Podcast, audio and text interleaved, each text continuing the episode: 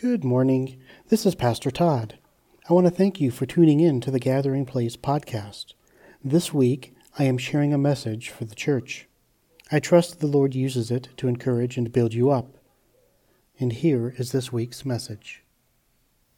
Morning on signs, wonders, and miracles. Uh, uh, we're praying that that we're going to see even more of that in this church. You know, there's no healing that's too hard. There's no lack that's too deep that he can't meet. There's no relationship that he can't heal. We have a God that's mighty and powerful, and we need to address him and connect with him with in faith believing the truth of everything he told us. He's not a liar, is he? He's a truth teller in Jesus' name. Father, in Jesus' name, bless Todd, Lord, as he brings the word and, uh, and keeps us aware of what you say, because what you say is what really counts. In Jesus' name, in Jesus' name. Well, before I get started, uh, we do have an announcement that's not on the slides, so we totally missed it. So I'm going to have Pat come up here and announce that.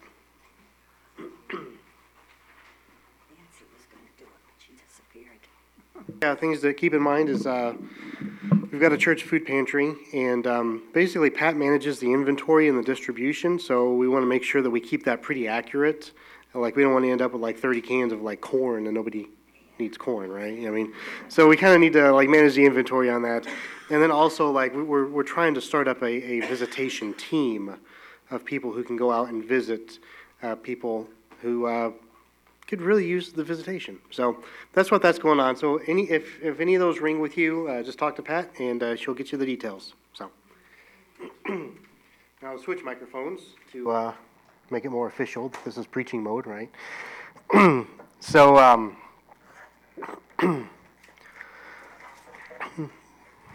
I usually don't say this too much, but back when I was in seminary, back at Trinity, Uh, and even before, I would read through my scriptures.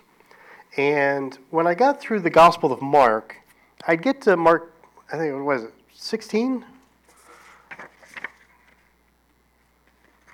Sorry, wrong notes. I apologize. It's on the same piece of notepad.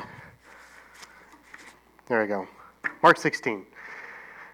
And you would find like a little chunk that's got these little brackets in it that say, some of the original manuscripts don't actually have this passage in Mark. And, uh, like, I, I've known that, I knew that, and uh, never really worried too much about it. Like, well, you know what? So, like, a handful of manuscripts don't have. What's that really mean, right? And I remember quoting uh, part of Mark 16 about the drinking poison, handling serpents and scorpions, and, and things like that, and not being affected uh, at a Bible study one time, and this person came up to me and was like, Yeah, I haven't really had a lot of official training. I took a few semesters at Moody, and uh, I understand that that's not actually uh, in the original manuscripts. And I said, Yeah, well, technically, you're right, right? However, if you read what's going on in there, if you've read any of the rest of the Bible, you see most of all of that is confirmed in events uh, throughout the Bible. Most of it. There's one that's just kind of like, okay. So I never really, I never really worried too much about it. But uh, I thought since we're doing a message on signs, miracles, and wonders, and we do live in an age of skepticism where a lot of people are very skeptical about what the Bible says. Is the Bible even real? You know, like how can it be God's word? Because it was written over thousands of years, hundreds of authors. And I'm like, well, because when you have an architect, an architect has many contract builders who build different parts of the design. So, are you going to tell me that because this building wasn't fully built by a master architect, with every step of the way of his hands being on it, that this building isn't legitimate? I mean, come on, really. So, okay, so that's my that's enough of my little caveat there. Uh, but what I wanted to do is, uh, this is our, I think our fourth message on the signs, miracles, and wonders, is to talk about this passage in relation to where events would lead up to this being in there. Now, side note, there's only like five manuscripts that don't have this in there. And there's like 2,000 that do. Now we could get into the the whole like minutia of all of that if you want to in a conversation, but I'm not going to bore everybody with like manuscript number 8375 beta.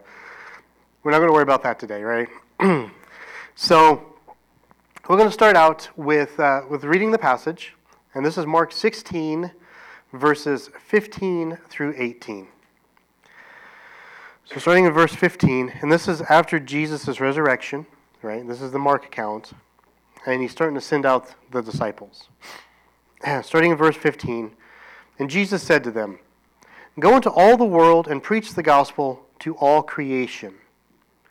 He who has believed and has been baptized shall be saved, but he who has disbelieved will be condemned. These signs will accompany those that have believed. In my name they will cast out demons, they will speak with new tongues, they will pick up serpents and if they drink any deadly poison, it will not hurt them. They will lay hands on the sick, and they will recover. That's pretty simple. But a lot of people say, oh, that's not actually in there, so. Well, we're going to look at the rest of Scripture, where it is actually in there, and say that this doesn't contradict any of that. So, uh, so we're going to break this down a little bit by a little bit. Preach the gospel to all creation. Now, I think that's the only only time in the Bible that talks about preaching to creation. I actually knew uh, a, a, a, guy, used to be an old coal miner back when I was a teenager, who took that so seriously that in the coal mines he would like share the gospel with mice. Now, I wasn't going to go that far, but I'm like, you know what? The fact that he's taken Scripture seriously commends some respect, right? So. Um, and I mean, like, if, if you like to get into like Christian history, like like I'm a big Christian history guy. If you ever go to um, like Franciscan monasteries, or you go to churches that have a, a statue or an icon of Saint Francis of Assisi, you always see these animals around. And the reason being is that um, he was really frustrated at one point when he failed to get his order approved by the papacy or the papacy, depending on tomato tomato. Um, and he was a little bit frustrated at seeing all like just the, the political machinations inside the Vatican. And he was a little bit deflated about it. And he's like, well, if I can't like preach the gospel to people, I can preach the gospel to, to, to the creation. Uh, this, this is the story of St. Francis of Assisi. So his disciples are like around him, like, well, what is he talking about? And he goes over to this tree and just starts preaching to the birds. And they all start chirping to him and like almost like they're singing a praise to the Lord kind of a thing. And he becomes known almost as like an animal whisperer, right? But, but like a, the Christian version of it, not like Cesar on uh, Animal Planet or whatever. And, and so he, he becomes this, this image in the church of somebody who works to rebuild the harmony with creation. I don't know if, if you guys have come across this or not, if this is new information, but like for years I would identify with St. Francis in terms of that because when we read Romans chapter 8, like Paul talks about it's it's not just humankind that's looking for redemption. He says all of creation is yearning for redemption that's going to come through the sons of God. And, and so I'm like, whether or not that really, really happened, I, I can't say. Like the history books tend to say it, right? Uh, but what I do know is that it does tend to embody that Romans 8 passage, right? That, that it's not just about us getting our own personal salvation and having our own personal Jesus. That's all good and great, and that's all very true. It's also about us being redeemed, bringing that redemption power to creation right? So we are talking about the grass and the trees and the birds and the deer and even the skies. Like there's this redemptive thing that we were restoring this relationship of harmony with humanity and nature that is spelled out in Scripture. Okay? So, so why would snakes not harm us? Because we've restored this redemption, right? Why would the, the poison not harm us? Because we're restored with nature. That's a little backstory. That wasn't even in my notes, so there you go. That's a freebie. preach the gospel to all creation. So it's, it's bringing this redemptive power wherever we go. He goes, Those that have believed and are baptized will be saved, right? And so that's the whole thing about uh, Romans 9, where it says, If you believe in your heart, confess with your mouth that Jesus is Lord, you will be saved. That's it. It's very simple. It's not a formula, it's not a particular set of words that you pray, it's not a particular ritual. It's believe in your heart, confess with your mouth that Jesus is Lord, and you'll be saved. Now, we also have the baptism element. That's a whole other thing. We can, we can do a whole teaching on baptism. At the end of the day, uh, the way I look at it from what I see in Scripture, that baptism isn't a salvific, right? It's not mandatory for salvation because you have the thief on the cross, right? Now, there's some counter explanations for that, but I'm not going to worry about that. What I see in Scripture is that really baptism is the first act of obedience after coming to faith. Because if we're not going to learn how to obey a baptism by just getting dunked in the water and coming back up, then how are we going to learn to obey the bigger things of God? Amen. Right? So how do we learn that? So it's it's it's a first act of obedience that you know symbolizes right. We're Protestants, so we believe more of a, a symbolic view of baptism instead of you know where it actually washes our sins away. That we're learning to obey, and then what, is, what does the scripture say? That God prefers obedience over sacrifice. Obedience over sacrifice. God, I sold my house. I gave my money to the poor. I'm living in rags because I want to sacrifice for you. But I didn't tell you to do that. I told you to forgive your brother. All of that sacrifice is going to be nothing if you're not willing to forgive your brother. Obedience over sacrifice. Scripture is very clear about these things. So, what's going to follow those that believe in their heart, confess with their mouth that Jesus is Lord, and are saved?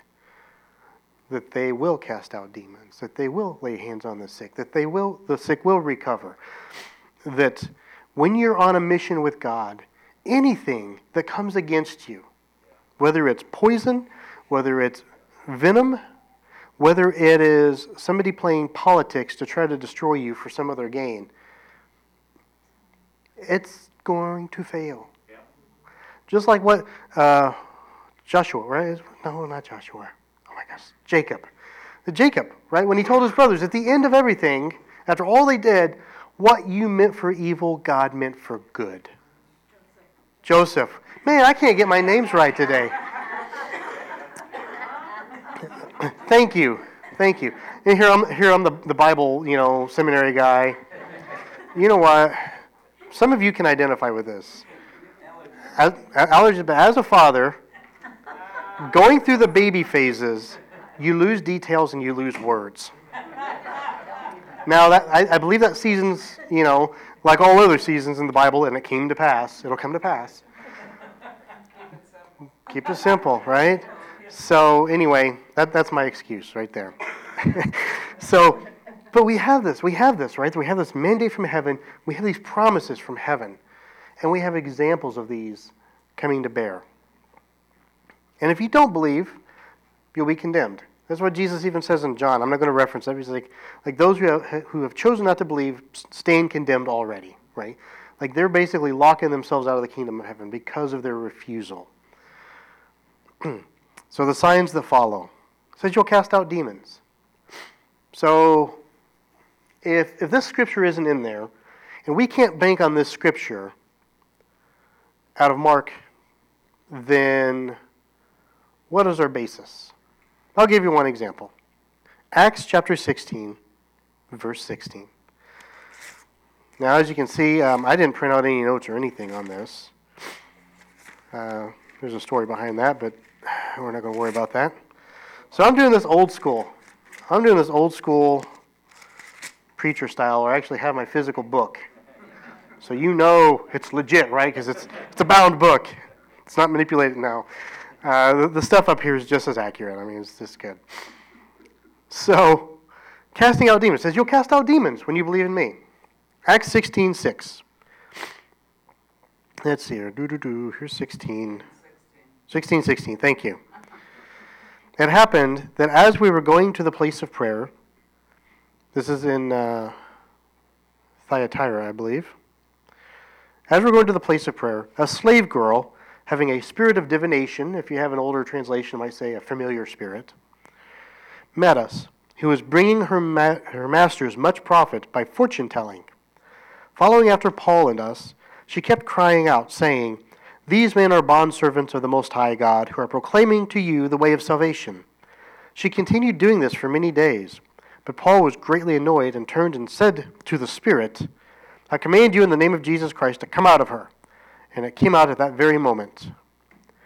Now there's a, there's a fallout. They realize the masters realize their money got dried up, and they cause a ruckus. But casting out a demon, it's pretty simple. We have the Holy Spirit inside of us, right? Scripture says that, that what dwells inside of us, of us is the same Spirit, the same power that raised Jesus from the dead. And Jesus says, In my name, you'll do everything you see me do and more. Right? We, we see that. And Paul took to that. You know, he, the, three days is just hearing this person falling around. Hey, these people are preaching salvation, the way to God, the way to the true God. Now, she wasn't wrong, but she wasn't doing it in the right spirit. And uh, I think one of the things that's, that's kind of important for us to know as Christians, especially charismatic Christians, is that the mark of a prophet of God or the mark of somebody who really is like like speaking into uh, like the kingdom of heaven, right, of, of what God is declaring, is not only based on accuracy. Because demonic spirits can be extremely accurate. Their words can be extremely true. The question is, what is the end goal? What is the motive? And so that's why it's me, okay, I'm a teacher first before anything else, all right? Like you guys know that, like that's the way God has wired me. And I'm naturally skeptical of a lot of the supernatural stuff. Even though I'm charismatic, it's crazy. I'm a charismatic, but I'm not like carte blanche charismatic. I'm super skeptical, uh, especially when people come claiming to speak in the name of the Lord. Because I don't care, honestly, how accurate they are. That doesn't amaze me. I'm not moved by that. I don't care about the words, I don't care about the prophecies. I care about the character. If somebody is coming in here declaring a word of the Lord, I don't care how accurate it is, if their character is not in line with Scripture, I don't want it. I don't want it. And so that's what I'm getting. Like this woman's character, whatever it is, she's not legit. She's not walking with the Holy Spirit. And because of that very reason, Paul had every justification to cast that spirit out. Now, I'm not a demon hunter. I don't go around hunting out demons in haunted houses and stuff like that. Like I don't, I don't, I don't like kicking the hornet's nest if I don't have to. Even though I know the Lord will protect me, it's just like that's not my business, right? And when I look at Jesus, I don't see Jesus intentionally going to demon houses and kicking them out. He's doing his job. When they get in his way, he says, "Get out of the way." That's that's what I see, and that's what I do. You know, like when I uh, when I was having to live in a temporary place uh, just before I got married, the people were like, "Oh, there's a there's a there's a ghost in that apartment. It's been there for 20 years. It creeps everybody out." Right. Cal helped me move in. Pulled out the holy water. We'll get into that in a little bit. Shot that holy water all over the rooms. Prayed a cleansing prayer. Things never been back.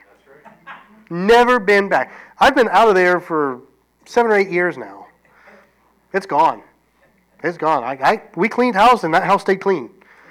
And uh, you know what? That's the authority we have. Every every house we move into, like I, I do a cleansing. I, I cleanse the house spiritually. Um, if if somebody comes in that I think is a little bit funky, like spiritually, I'll do an extra cleaning. Right? I'm fine with that. I'm good with that. You know, I like to use holy water. Uh, there's reasons behind that. I won't get into it. I'm not telling you guys you have to do that. Uh, it's a lot less messy than oil, I can tell you that. it dries and it still works. Uh, but uh, you know, oil, you know, whatever. You know, you don't even need that. I like, like I know Orthodox, they'll, they'll, they'll burn incense, and they'll just like flood the rooms with incense, and all they do is recite the Lord's Prayer in every room. It works. There's many ways. Uh, part of this, part of the, the, the idea of this message is it's like there isn't one specific way to engage in signs and miracles and wonders. There isn't a formula. There's a lot of things that work because it's not about the formula, it's not about the action, it's about that relational connection with, with God the Father, right? With the power of the Holy Spirit. There's this relationship aspect. And I think we lose sight of that whenever we see the signs and wonders because we want to see, well, okay, if I if I grab somebody with the palm of my hand right on their forehead and I then they're going to get healed, right? No. If I as, as a teenager, people, you know, when, when, I, when I first got saved, you like I wanted the Holy Spirit because there was a Pentecostal church. What's the sign in a Pentecostal church of being filled with the Holy Spirit? Tongues. So I wanted it. Oh, I wanted it, right? I want tongues every every Sunday. Bam, up at the front. Tongues. I want tongues. I want tongues. Nothing. And they're like, you're trying too hard. Well, how do you not try? Right? Like, like it's hard to explain. You can't teach how to receive the gift of tongues. Right? You can't do that. But I'd be up there praying, and I'd put your hands in the air, say hallelujah until you get tongue tied. You know, it's, it's, like it's all that stuff. And I remember there's this guy. He kind of looked like a, almost like a, oh my goodness, what's the word? Um, Undertaker, like tall, kind of like slightly creepy looking, like crooked teeth, blue eyes, just like kind of peer into your soul. And like as I'm up there trying to get, he's like pounding my chest. You know, just speaking tongues. You know, and I'm like what do you do? You know, you're, you're 15 years old, right? You don't know good from bad. You, are just like, oh, this is this is part of it, right? You just assume this is part of it. That didn't happen. It, it, it happened progressively Amen. for me. Amen. I remember one time just just on my on, on my knees on my couch. Uh, I actually slept on a couch in my bedroom. I wanted it that way. I asked for a couch. Uh, so I was sleeping, and then I would kneel down on the couch and do my prayers. And it's one night, I got, uh, this is all I got, Pashandalai. That's all I got. That's all I could do. Pashandalai, Pashandalai, Pashandalai. Over and over. That's all I could do. a couple months later, I got Hivkan Hashina. And I and, and, this is like kind of like in the, in the cusp of like close to getting to the internet. So I just started like trying to find like other languages. Does Hivkanashina mean anything in like Arabic or Turkish or Hebrew? I, I couldn't find it. Of course, you know, my Google skills were not as keen back then. But that's what I got. That's all I got. I got Hashanah and I got Hivkanashina. That's it. For like six or seven months. And then finally, one church service, you know, I got it. And then it was, it was a lot better from that point on. But it wasn't like this big dramatic thing at all you know, but it, it eventually happened. I can't say that happens to everybody. I can't say personally, uh, uh, there, there are beliefs out there that anybody can get the gift of tongues. I'm not saying yes or no. I just don't see in Scripture that it's required for anything. So, because I don't see in Scripture that it's required, I'm not going to pressure people to do it. That's just, my limits are what the Scriptures say and what the Scriptures, there's a difference between what the Scripture describes, description, and what the Scripture prescribes, prescription, right? There are descriptions in the Bible. That, there's nowhere in the context where it says, do ye likewise. And there are also prescriptions in the Bible that do say, do ye likewise. Description David had many wives. Prescription one man, one woman become one flesh. Am I going to follow the prescription or the description? Okay? That's where I make that delineation. If it says, you do this, I'll do this. If it says it's a description, okay, it's good information. Let's use some wisdom there, right? Okay. So, casting out demons. We can cast out demons. Next one uh, in, in, this list is uh, speaking with new tongues we have a lot of examples in Acts where as soon as people get saved or, or, or something, they, they begin speaking with tongues. And uh, the passage I have is Acts 19.5. 19 verse 5. Let me go back a little bit to get some context. So Paul's in Ephesus, and he passes through the upper county. Uh, I'm just going to start with verse 1 through the upper county, came to Ephesus, found some disciples, said to them, Did you receive the Holy Spirit when you believed? And they said to him, No. We've not even heard of whether there's a, Holy Spirit, right? So he says, and, Into what then were you baptized? And they said, Into John's baptism. So these people knew John the Baptist. They didn't know Jesus. Paul said, John baptized with the baptism of repentance, telling the people to believe in him who was coming after him, that is, in Jesus. And when they heard this, they were baptized in the name of the Lord Jesus. When Paul had laid hands on them, the Holy Spirit came on them, and they began speaking with tongues and prophesying. There were in all about 12 men. Okay, boom, baptism, coming out speaking in tongues. Fantastic. I've seen this. You know, when I was a teenager, we'd, we'd see baptisms in our church. And I remember this one lady, she must have been, I don't know, in her 30s at the time, goes down, comes up, Woo! and is going off in tongues. And I'm like, that's pretty cool. Me? I didn't. Actually, I got baptized three times because I kept slipping into the baptismal because uh, I didn't realize that uh, everybody, everybody was getting into the baptism. Nobody, nobody tells you these protocols about baptismals, right? They don't tell you anything. They say, yeah, come get baptized. Bring an extra set of clothes. I didn't.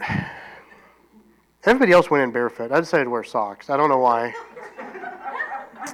So they, you know, baptize you in the name of the Father, Son, and the Holy Spirit. I go down, I come up, my feet slip out from under me. Boom! I go back down again. They hold me back up, and then I'm going up the steps on the way out, and I slip again. I got it good. I got it good. And no tongues. That was mid July 1994, to date myself. Mid July 1994. It wasn't until, and from, from mid July until January 1995, that's when I got Pashandalai and I got Hivkanashina. That's all I could do. Pashandalai. Pashandalai, right? Sounds epic, right? But you don't even know what it is. This is like blah, blah, blah, blah, blah. it wasn't until the following January that I actually got a little bit more, more of the tongues and was able to build on that. So, so we do have instances where people speak in tongues when they get baptized or when we lay hands on them. That's perfectly legit. There are also examples, I don't have them in here because I brevity of time, right? Where they, they receive the Holy Spirit and it doesn't even say, or they get baptized and it doesn't say that they speak in tongues. That's fine. It's okay. There's no shame in not speaking in tongues. It doesn't mean you can't hear the voice of the Lord. It doesn't mean that you, you can't do these great things for the kingdom of God because you don't speak in tongues.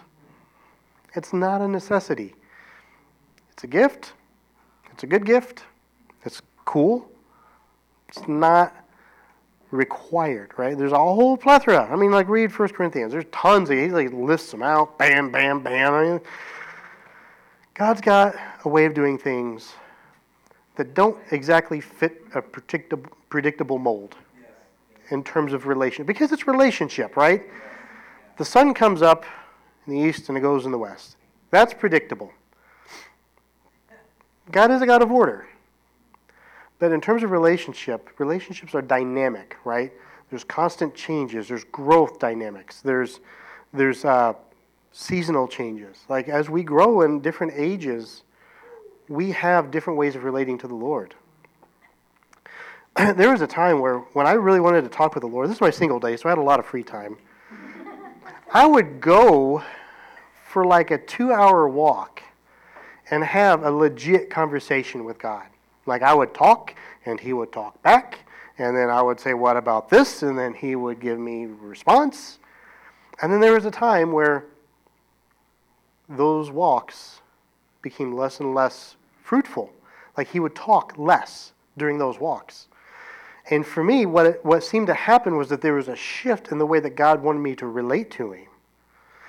And it moved into a season where um, you guys don't have to do this. This is what I did. I would meditate to Gregorian chant, and actually like filter out the ones that were like praying to Mary because I'm like you know like so I, I would do like all, all, the ones that I could understand because you know I studied Latin in college. So I can map out a few words and figure out what's going on. And I would meditate to Gregorian chant or to instrumentals, and the Lord would start showing up and like showing me visions and speaking to me in new ways.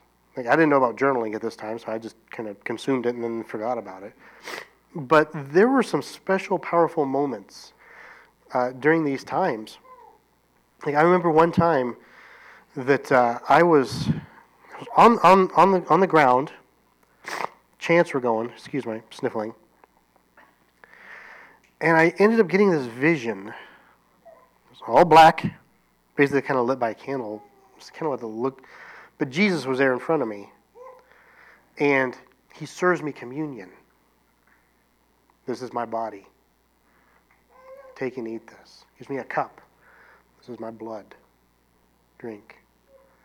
And then after I'd finished that, he like holds his hands up and there's like this glowing golden cube.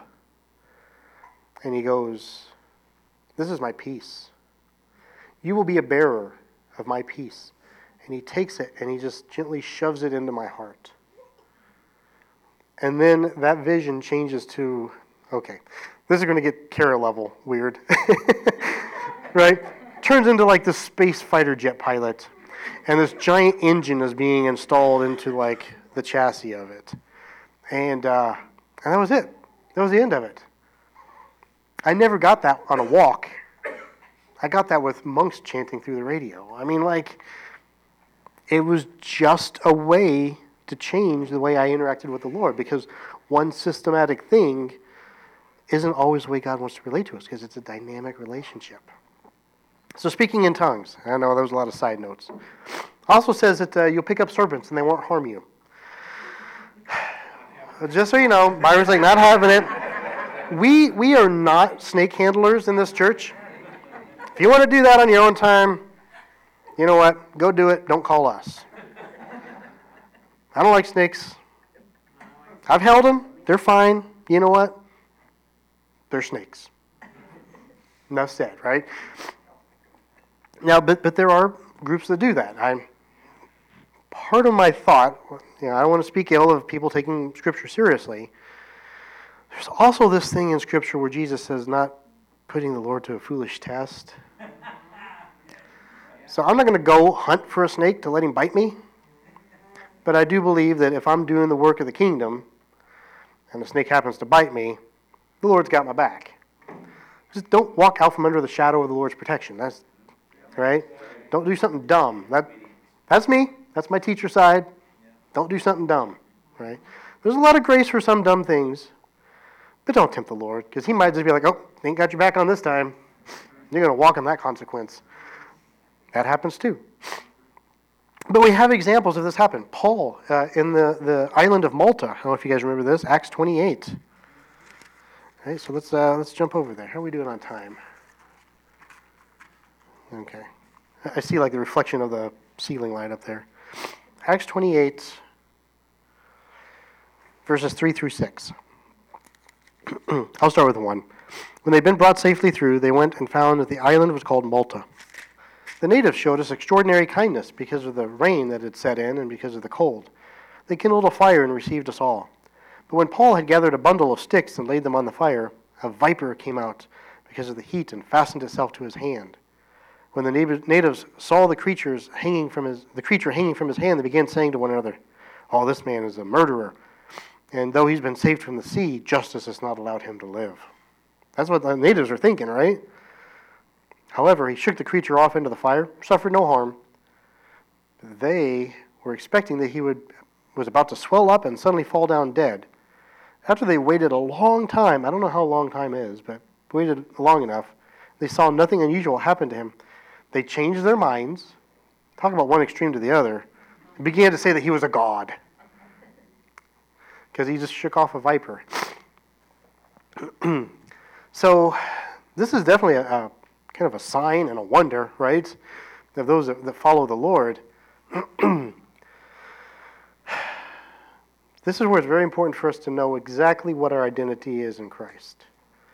Because uh, to use a phrase that we had when I was growing up, we don't want to get too big for our britches. Anybody else familiar with that term? I don't know. Like, sometimes people look at me when I use these southernisms and they're like, what? So don't get too big for your britches, you know, your britches, your pants. Um, means that you're thinking bigger of yourself than you actually are. You forget your place.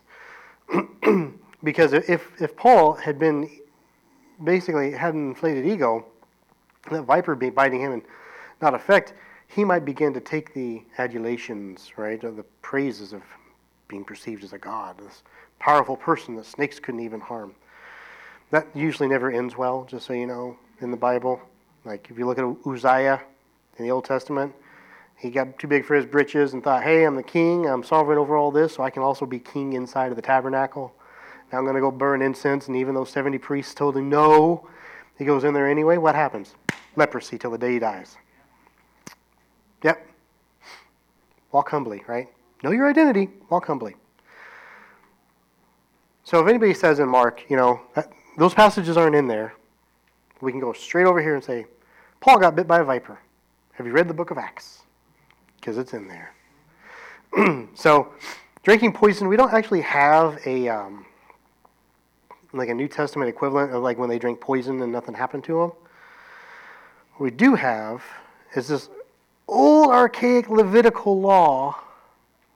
Reach back into our our Old Testament that's dealing with uh, trials of adultery and uh, they grind up some weird bitter like like metal or something, and the accused is supposed to drink it. And if it harms them, they were guilty, and if it doesn't harm them, then they were innocent. Sorry, that's all we got to go on there. Kind of like uh, light territories. If you're walking on the bridge and you get to that one, just let's step over that. but like I said, if we look at the pattern, right? If we look at the pattern, when you're on mission for the Lord, He's got your back. Nothing's going to stop you. You just keep doing what God's called you to do. Obedience, right? It's not about the sacrifice, it's about the obedience. And you'll be fine. He'll take care of you. so we can take that whole thing and say, okay, the poison thing, yeah. If you're doing the Lord's will, He's got you. Had Paul with the vipers, right? Um, casting out the demons the baptism, the speaking in tongues, all of that. Pattern, pattern, pattern. So when you get to this anomaly about poison, you know what? The rule is you're doing the kingdom work, God's got your back. Don't have to worry about it. So then that leads us down into laying on the hands of the sick, and they will laying hands on the sick, sorry, and they will recover. And we got a, we got a few good examples of this. Uh, Acts 19:11 is our first one. Let's go back to Acts I know you guys just get to look up here. I, I've got to take the time to flip it over because, you know, you do things old school. Life's a little bit slower. 1911. This is more miracles at Ephesus. God was performing extraordinary miracles by the hands of Paul, so that handkerchiefs or aprons were even carried from his body to the sick, and the disease left them. Excuse me, and the evil spirits went out. So this is, we're going to get into some more laying hands on the sick here in a minute. But this is an important passage um, to understand. It's once again, it's not about the formula. It's not about the ritual. Back in that Pentecostal church, like I didn't understand anything about Scripture. I just saw what they did, and they would have uh, what they call prayer cloths. I don't know if you, you guys familiar with prayer cloths, or is this like new information to you?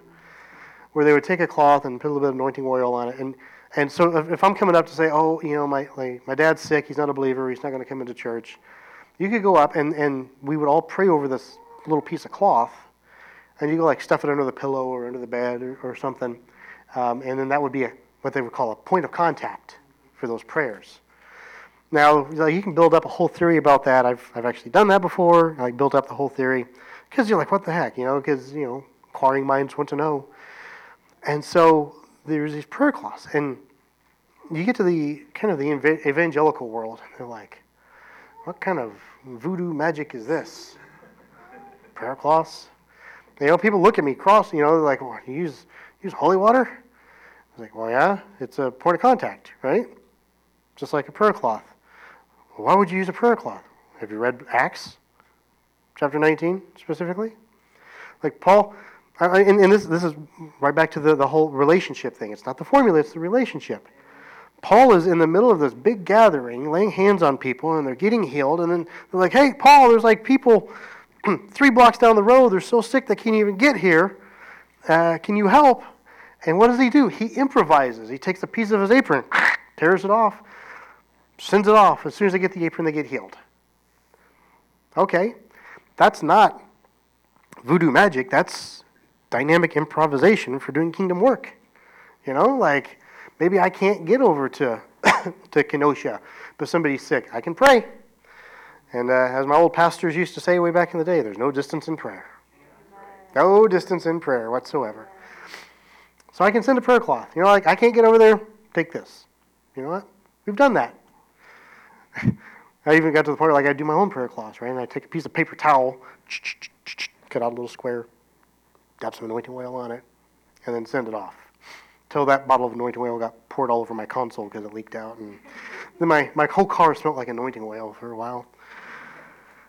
That's a little side note, but uh, laying hands on the sick, it, it doesn't it doesn't mandate. So it's kind of a normal, right? Somebody comes, you lay hands on them, and there's uh, a, a supernatural power that, that brings healing.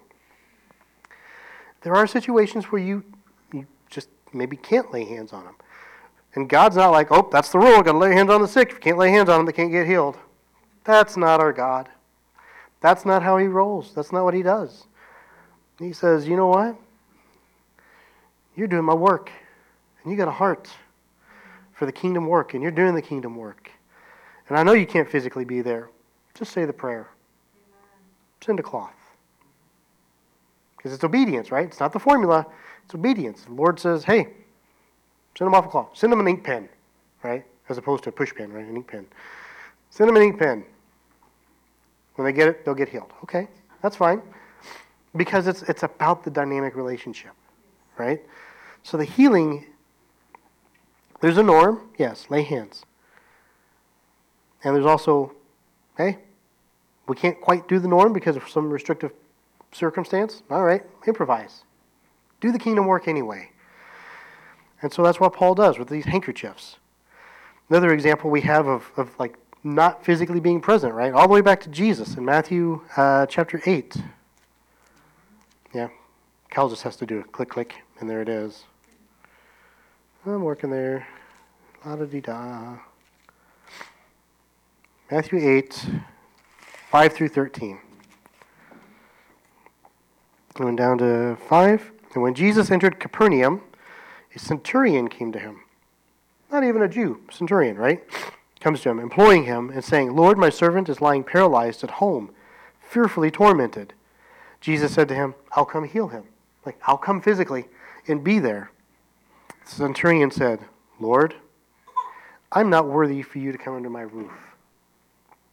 But just say the words, and my servant will be healed. For I also am a man under authority, with soldiers under me, and I say to this one, Go, and he goes, and to another, Come, and he comes. And to my slave, Do this, and he does it. And when Jesus heard this, he marveled and said to those that were following, Truly I say to you, I have not found such great faith with anyone in Israel. I say to you that many will come from the east and the west and recline at the table of Abraham, Isaac, and Jacob in the kingdom of heaven. Da, da, da, the son's the king. Sorry. He goes on to this like little teaching moment. 13. Jesus says to the centurion, Go, it'll be done for you as you have believed. And the servant was healed that very moment. Didn't even need to be in the house. Didn't even need to be in the neighborhood. Right? The centurion was just like, You say it. And that's as good as gold. And Jesus said, That's fantastic faith. Done. We got that power. We, we tend to forget that, right? And, and, and a lot of people will just slough that off saying, well, that's Jesus. You know, Jesus did all the stuff we can't do. Greater things than these will you do. We do it. We don't have to be in Milwaukee or in Florida in order for our prayers to have an effect, in order for the sick to be healed. There is premise, right? There is a premise for it. When we can, we lay hands on them. Uh, let's see. We're, we're, we just did the Matthew one. So number seven is uh, Acts 28 9. So that's our example of actually laying hands on somebody. 28 9. Man, there's a lot going on in the very last chapter, 28. It's like bam, bam, bam, bam, bam. It's like the culmination or something. And it happened that the father of Publius was lying in bed afflicted with recurrent fever and dysentery. Oregon Trail, anyone? And Paul went in to see him, and after he had prayed, he laid his hands on him and healed him. After this had happened, the rest of the people on the island who had diseases were coming to him and getting cured. So, yeah, Paul lays hands on people, they get healed. Paul sends out aprons, they get healed. Jesus says, It's done, it's done. Not even in proximity to the sick person. And then uh, number eight. This is Acts 15. No, Acts 5, I'm sorry. Acts 5, 15 to 16. Acts 5, 15. This is Peter, right? So our, our context. the hands of the apostles, signs and wonders. I'm, I'm just doing 12 to give you some context. Were taking place among the people, and they were all with one accord in Solomon's portico. So they're like in the part of the temple. But none of the rest dared to associate with them. However, the people held them in high esteem, and all the more believers in the Lord. Multitudes of men and women were constantly added to their number, to such an extent that they even carried the sick out into the streets and laid them on the cots. So many people that are sick are coming out just in the hopes of getting healed, right? More people than, than Peter probably even has time to put his hands on. Laid them on cots and pallets so that when Peter came by, at least his shadow might fall on them. Also, people from the cities in the vicinity of Jerusalem were coming together, bringing people who were sick or afflicted with unclean spirits, and they were all being healed. So they're like, like, okay, maybe maybe Peter can't touch these 500 people lined up in the road, but as he walks by, maybe his shadow will touch him and heal him, right? I mean, like, this is the power of God. And it's the power of God in somebody who has this good, ongoing relationship with the Lord. That's, that's where the power comes from, is this, this connectedness to God, this relational aspect. I think, you know, part of me thinks that, like, we give our 10% of the day to the Lord, maybe in the morning, and we see amazing things. We get to know our, our Lord how much more if we spent more time, right? Like, I'm not saying that that's a rule, and I'm not shaming anybody because life gets busy.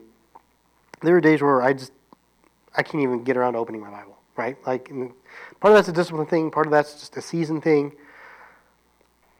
But we foster this relationship with the Lord, and we know His voice, right? Jesus, my sheep hear my voice. And so when we have to make an improvisation while doing kingdom work, He's there. He honors it. He does it, right? shadows, prayer cloths, anointing oil, holy water. It doesn't matter because it's not about the article, it's not about the formula. It's about the kingdom work and the heart of God and sharing that heart of God with other people. Sometimes sharing that heart means praying for sick people and then being healed. Sometimes that means talking with a talking the truth of God and God's heart to somebody who has maybe like depression or something and God bringing them out of it, right? It's, there's, there's Name the list. It goes on and on and on. But there's this thing where this relationship is part of the power. That power comes through that. So uh, I'll end it with, with this very last one, um, James 5.14. I'm not even going to go there.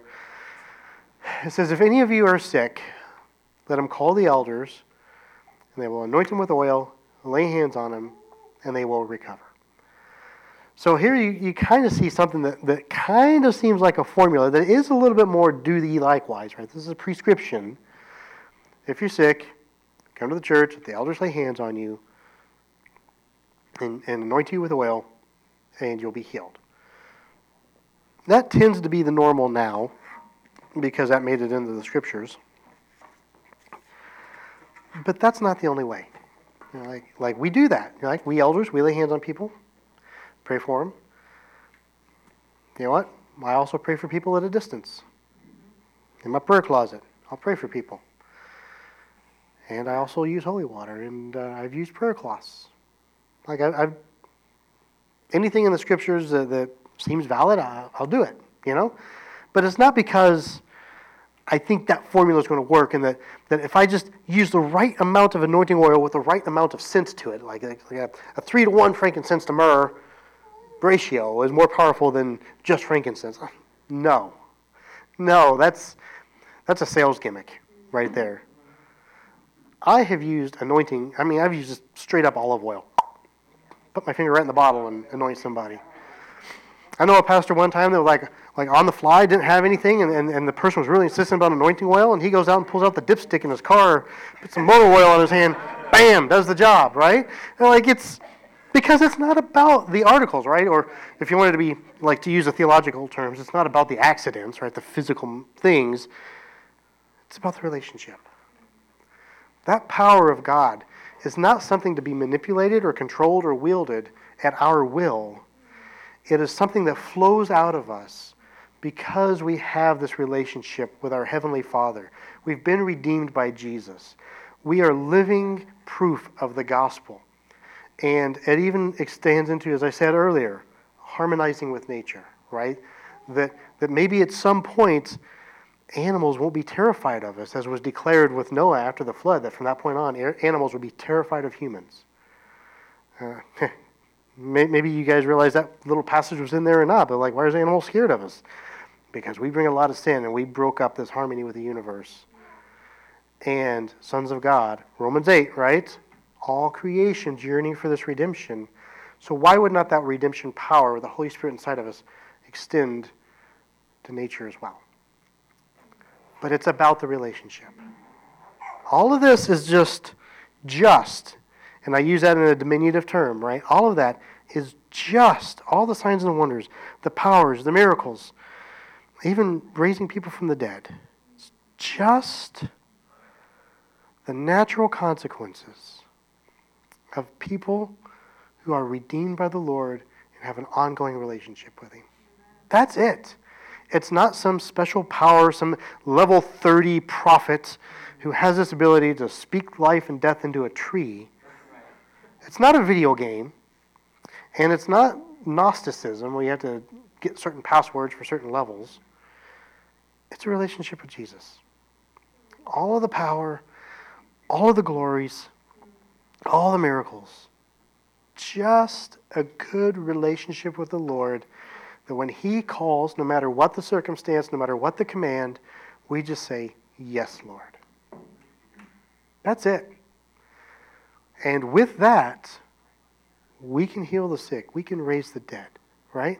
We can bring life, we can cast out demons, we can get bit by a snake and it won't bother us. We can inadvertently drink poison and God will be like, got your back, going right out the digestive system.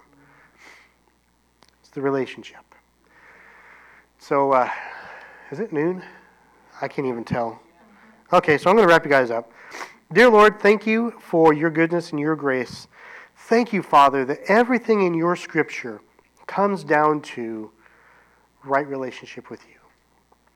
And so, Heavenly Father, Holy Spirit, I ask that as we go out this week, you show yourself more to us. Whatever level we're at, whatever level of maturity we're at, that you show us more of yourself and who you are and what you can do through vessels who say yes this week and all of us. Every time we say yes, Lord, I pray that you would show us your goodness and your grace, whether it's financial provision, whether it is emotional healing, whether it's spiritual deliverance, it doesn't matter, physical healing, whatever it is, Lord, this week, show yourself a little bit more to us every time we say yes. As a reminder of who you are, how good you are. Lord, and everything that you have done for us and, and the way you see us. I give the thanks, the praise, the glory, and the honor. In Jesus' name. Amen. As we worship, we don't want to miss anything what God is doing. If you have church. Hello again. This is Pastor Todd. I pray the Lord uses my message today to strengthen your walk with God. If you were blessed by this message and would like to support the ministry of the Gathering Place financially, I encourage you to use our online giving portal at tgpchicago.org. The portal uses PayPal's secure site so none of your information is compromised. Once again, thank you for tuning in to the Gathering Place podcast. God bless you and have a great week.